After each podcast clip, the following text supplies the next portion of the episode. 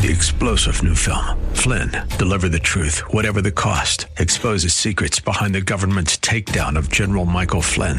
Flynn knew what the intel world had been up to. He ordered the first audit of the use of contractors. This set off alarm bells. He told the truth. He was the most dangerous person for Donald Trump to hire. They had to get rid of Flynn. Flynn, deliver the truth, whatever the cost. Available now. Watch it today. Go to salemnow.com. Salemnow.com. The WLCC Brandon. Faith Talk Tampa. Online at letstalkfaith.com. Or listen on TuneIn and Odyssey. The following is sponsored by Verse by Verse Ministries and is pre recorded.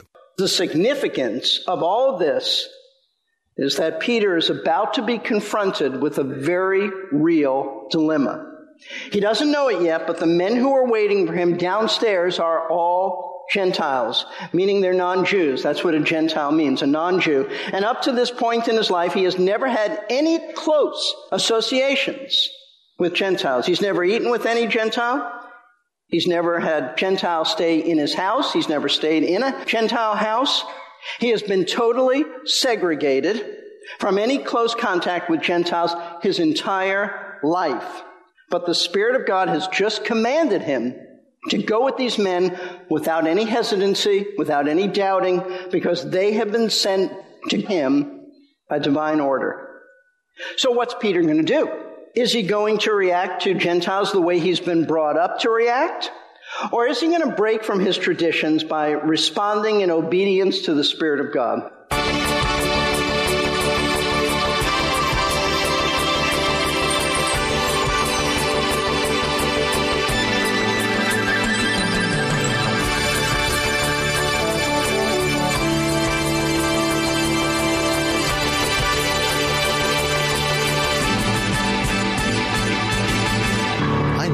This story is unfolding.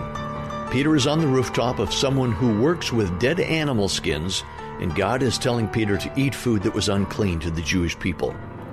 Meanwhile, messengers from Cornelius were knocking on the door just as the vision had finished. Welcome to Verse by Verse, where our teacher, Pastor Steve Kreloff, is tackling a subject that was very touchy in the day of the Apostle Peter.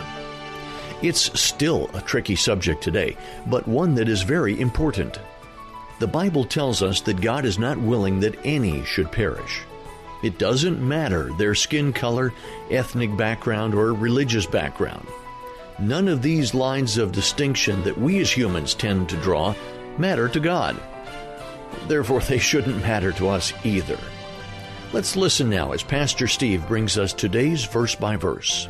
Now, as Luke continues, he tells us that while Peter was perplexed as to the meaning of the vision he's just seen, the men that Cornelius sent, they've arrived. They're downstairs. They've arrived at the home where he's staying, the home of Simon the tanner. Meanwhile, Peter is still upstairs on the roof of Simon the tanner's house and he is reflecting on this vision. And while he's thinking and trying to figure out what all this means, the Spirit of God speaks to him informing him that three men are downstairs looking for him. Therefore, the Spirit commands him, go down, go down to the lower level of the house, meet these men, and go with them without any hesitation because I've sent them. Now, folks, the significance of all this is that Peter is about to be confronted with a very real dilemma. He doesn't know it yet, but the men who are waiting for him downstairs are all Gentiles, meaning they're non-Jews. That's what a Gentile means, a non-Jew. And up to this point in his life, he has never had any close associations with Gentiles. He's never eaten with any Gentile. He's never had Gentiles stay in his house. He's never stayed in a Gentile house. He has been totally segregated from any close contact with Gentiles his entire life. But the Spirit of God has just commanded him to go with these men without any hesitancy, without any doubting, because they have been sent to him by divine order. So what's Peter going to do? Is he going to react to Gentiles the way he's been brought up to react? Or is he going to break from his traditions by responding in obedience to the Spirit of God? Well, Luke tells us what happens. as he continues his narrative.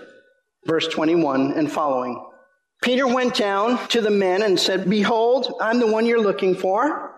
What's the reason for which you have come?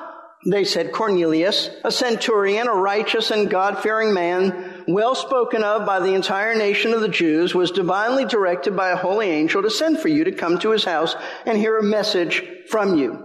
So he invited them in and gave them lodging. Let's stop there. Having gone downstairs now and introduced himself to the three men standing at the gate, Peter inquires as to why they have come looking for him. And they proceed to explain to him about Cornelius, who he is as a military man, a centurion, and what he's like religiously. He is a Gentile God fearer, short of being a full proselyte, but he believes in the one true God of Israel, and he practices Judaism. And they say that an angel commanded him to send for Peter to hear a message from him. And then notice what Peter does in response to what these men have just told him. He invites them in and gives them lodging. Now, folks, this is no minor action on the part of Peter. This reveals a major shift in his thinking. This reveals that God is at work in Peter's heart, enlightening him as to the meaning of the vision that he's just given him. See, what Peter did by inviting these Gentiles into that house and feeding them, giving them lodging for the night, that was unheard of. Absolutely unheard of among the typical Jewish person of that day. Listen, this is a radical break from everything that Peter has been brought up to believe and to do when it comes to Gentiles. James Montgomery Boice explains what the typical Jewish person would have done under the same circumstances. Here's what he wrote. He said, normally a Jew would have said, well, it's nice to meet you, but we need to stay out here in the street. You can't come inside. Or he might have said, if you go down this street a little way, I think you'll find an inn where you can stay. Or you can camp out on the beach. I think you'll manage all right there. He continues, no Orthodox Jew, and all Jews at that point were Orthodox Jews, but no Orthodox Jew would have invited Gentiles into his house. He would not have sat down at the same table with them. He would have not had any fellowship with them. It was forbidden. But that's not what Peter did. That's significant. You see, by inviting these Gentiles to lodge with him under the same roof, Peter is breaking breaking with his lifelong Jewish traditions and his prejudiced way of thinking.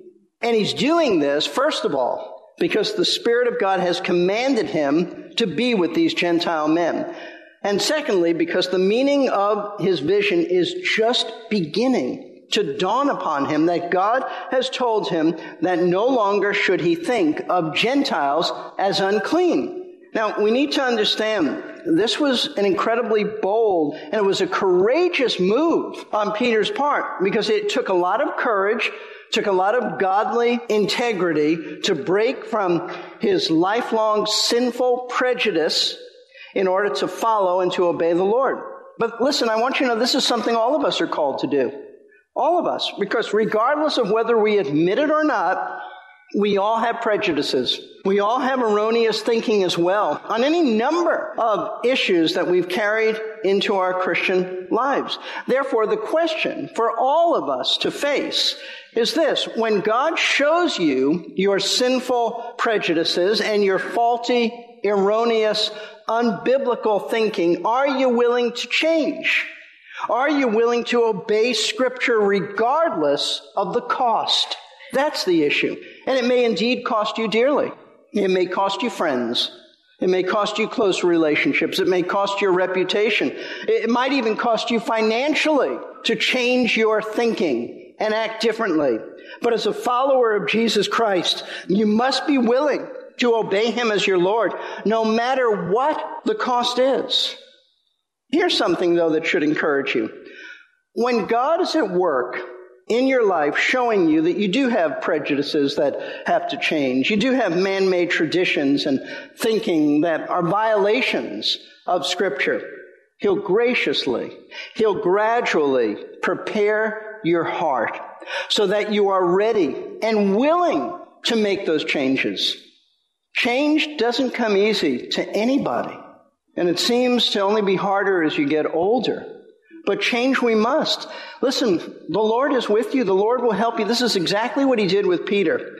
Consider how the Lord has been working in Peter's life. Let me backtrack a little bit for you and show you step by step. He's been preparing him for his encounter with these Gentile men and soon to be with Cornelius. First step that began to prepare Peter for associating with Gentiles was when the Lord sovereignly sent him to investigate the conversion of the Samaritans. This was a huge first step because Peter was raised to hate Samaritans almost as much as he was raised to hate Gentiles. Samaritans were a racially mixed people who were part pagan and part Jewish. And they were despised and they were shunned by the Jewish people who John in the Gospel of John chapter 4 says Jews have no dealings with Samaritans. Not normally. But the Lord was at work in Peter's heart, bringing him to Samaria, letting him see the salvation of these people and to witness God's love and grace in the lives of this once hated people. And in doing so, Peter was beginning to see the vastness of God's love and how narrow minded his thinking has been. And we know that Peter had this work of God in his heart and things are changing in his thinking and God is expanding his narrow mindedness. And why do I say that? Because if you look back at the last verse of Acts chapter 9, we read a remarkable statement in verse 43. And Peter stayed many days in Joppa with a tanner named Simon. Now, this may look like an insignificant fact concerning Peter's location in the city of Joppa, but it is not insignificant. And as I told you in a previous message, the work of a tanner involved turning the skins of animals into leather, and that necessitated touching the carcasses of dead animals. Folks, that was absolutely taboo, forbidden by the Mosaic law. And so that meant that Simon the tanner was considered ceremonially unclean, tainted, contaminated. Therefore, the typical Jewish person of that day would have had nothing to do with him. But the fact that Peter stayed with him in his home, that's huge. It's evidence of God being at work in Peter's heart breaking down his defenses, broadening his thinking, helping him to overcome his prejudices that have been shaped by his upbringing. So listen, you don't have to be afraid of making changes when God shows you that you do have innate prejudices. You do have unbiblical thinking that has to be abandoned in order to conform to Scripture. And the reason you don't have to be afraid to make these changes is because you can count on the fact that the Lord will be at work in your heart, preparing you, getting you ready to change, and giving you His grace to change. You're not alone in this. The Lord is with you. As one wise individual put it, God has a way of softening our prejudices if we are the least bit willing to learn. So, be like Peter. Be willing. Be teachable to learn from Scripture. After all, if Jesus is your Lord, if He's really your Lord, then you must be loyal to Him above anything and anyone else. And that includes any sinful prejudice thinking ingrained in you since childhood. Now, returning to Luke's narrative about how the gospel came to the Gentiles, we're ready now to move on to see the fourth scene in this unfolding drama, which is about the meeting of Cornelius and Peter. We read as verse 23 continues, and on the next day he got up and went away with them, and some of the brethren from Joppa accompanied him. Now, having entertained the three Gentile messengers from Cornelius overnight, Luke tells us that the next day Peter and these men began to travel north to Caesarea. However, what we learn here is they didn't go alone. Apparently, Peter asked some of the believers, all Jewish men from the church at Joppa, to accompany them. Now, according to Acts chapter 11, verse 12, there were six of them from Joppa who joined them on this trip to Caesarea to meet Cornelius. And listen, though God never commanded Peter to do this, to ask these men to accompany him, it was really a wise decision on his part to ask them to come along. And I'll tell you why. Because later, when questioned by the Jerusalem church about the veracity of Gentiles believing in Jesus, this had never happened before, these men would be able, and they did, to verify this report. So the ten of them, three Gentiles, seven Jews, including Peter, they leave Joppa and they head north to Caesarea. And Luke tells us what happened next in verse 24. On the following day, he entered Caesarea. Now Cornelius was waiting for them and had called together his relatives and close friends. Now Luke tells us that the day after these men left Joppa, they arrived in Caesarea, which means that they spent the night somewhere en route. Meanwhile, Cornelius, anticipating their arrival, had gathered together his relatives and close friends so that they too could hear what Peter has to say about salvation. Now think about that. Cornelius was so concerned for the spiritual welfare of his family and friends that he invited them to his home to be his guests so that they too could learn how to be right with God. Although at this point he's not even a Christian, not even a believer. He knew that the soon to be message coming from Peter would be the most important words he would ever hear and that it would determine his eternal destiny. And he wanted all those who he loved to share the same eternal destiny with him. And so he invited all of his family and relatives who lived in Caesarea, maybe his mom and dad, maybe his grandparents, certainly his wife and children, and his close friends who were no doubt his military colleagues, he invited them to join him for this home Bible study led by Peter. Listen, I read that and I think, oh, oh, that we as believers in Jesus Christ would have the same concern for the salvation of our relatives and friends as this unsaved Cornelius did. And now with this large party of people eagerly awaiting Peter's arrival, Luke tells us in verse 25 and following what happened when Peter finally meets Cornelius for the first time. Verses 25 through 27. When Peter entered, Cornelius met him and fell at his feet and worshiped him. But Peter raised him up, saying, Stand up. I too am just a man. As he talked with him, he entered and found many people assembled. Upon entering the home of Cornelius, Cornelius was there to immediately meet Peter. But what happened next must have absolutely shocked the apostle. Instead of asserting his authority as a Roman military officer over Peter, a Jewish peasant fisherman and member of a subjugated nation detested by Rome, Cornelius instead, he falls at Peter's feet and treats him with worshipful reverence. But Peter immediately rejects such adulation. And immediately he tells Cornelius to get up, stand up, because I'm just like you. I'm just a man. Now, if there ever was a verse in scripture that discouraged the worship of saints, this is it. And yet, the Roman Catholic Church continues to teach the worship and veneration of saints, especially the Virgin Mary. Listen, all that's just blasphemous idolatry. That's what it is, because worship, it's to be reserved only for God Himself. In fact, whenever we read in Scripture of men of God being worshiped, they reject it. And in the case of the Apostle Paul, they were horrified. He was horrified by it.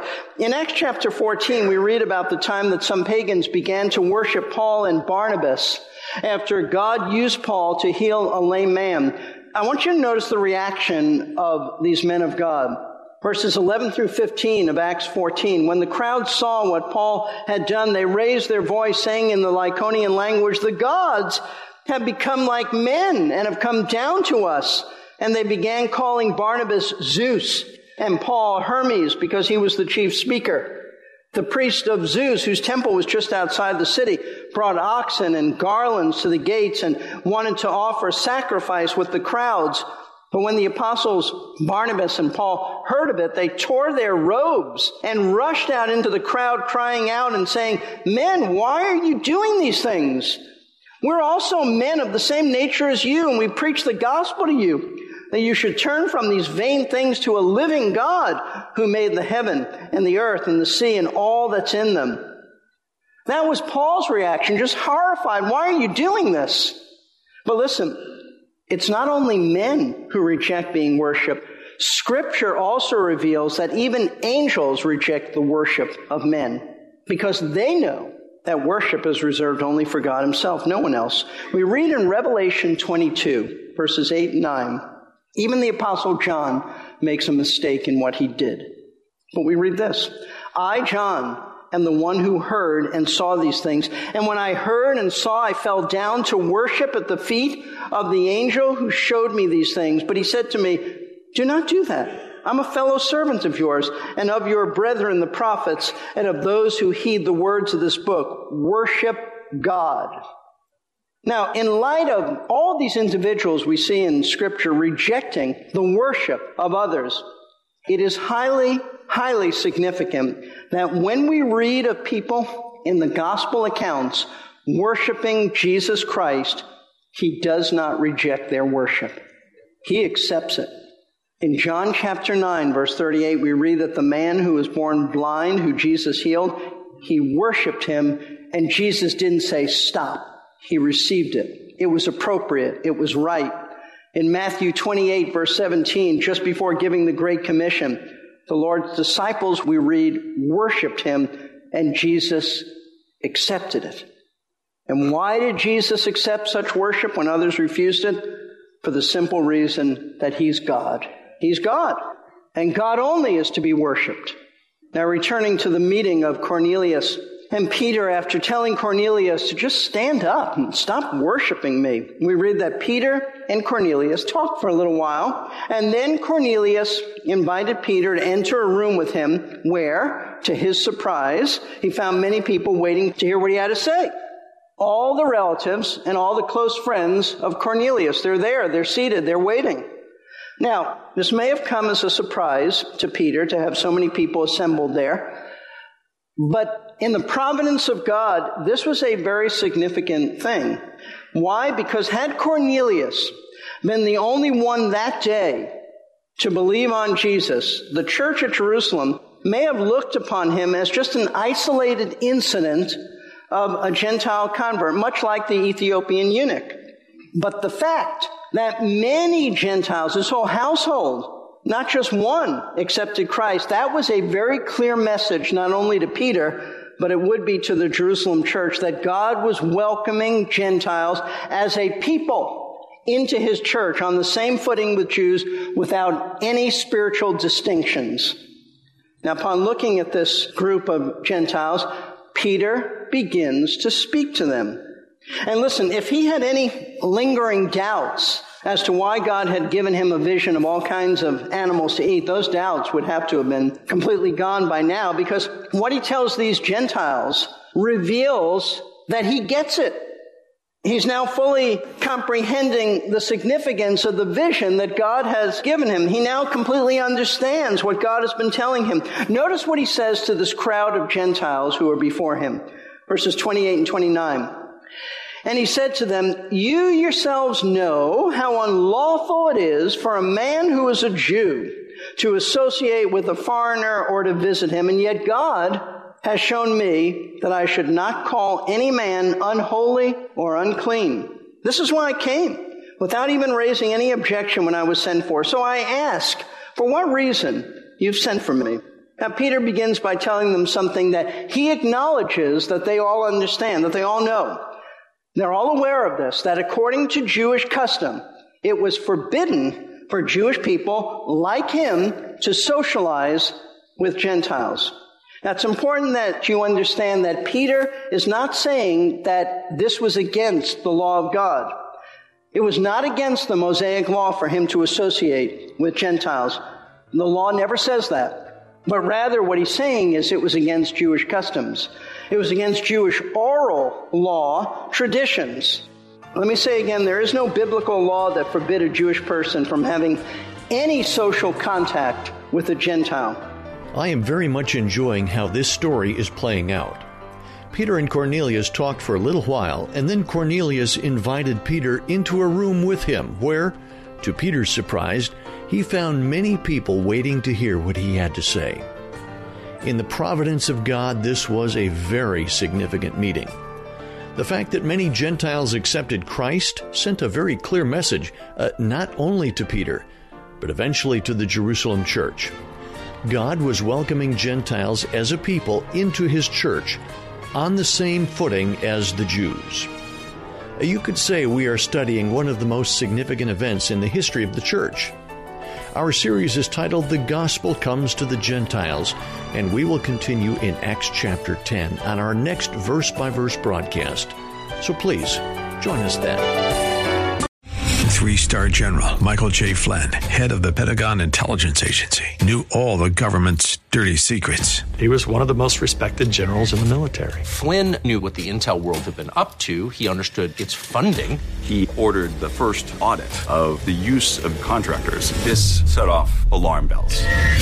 The explosive new documentary, Flynn, Deliver the Truth, Whatever the Cost, and covers the facts behind this scandal. Flynn told the truth. He was the most dangerous person for Donald Trump to hire. I find out the worst enemy that I'm going to face in my life is right here in America. They took my assessment and they wanted me to change it. And I was like, I'm not changing it. They had to get rid of Flynn with in depth interviews, archival footage, and never before seen personal records of the man behind the headlines. I just felt like I was drowning. Flynn, deliver the truth, whatever the cost. Available now. Watch it today. Go to salemnow.com. Salemnow.com.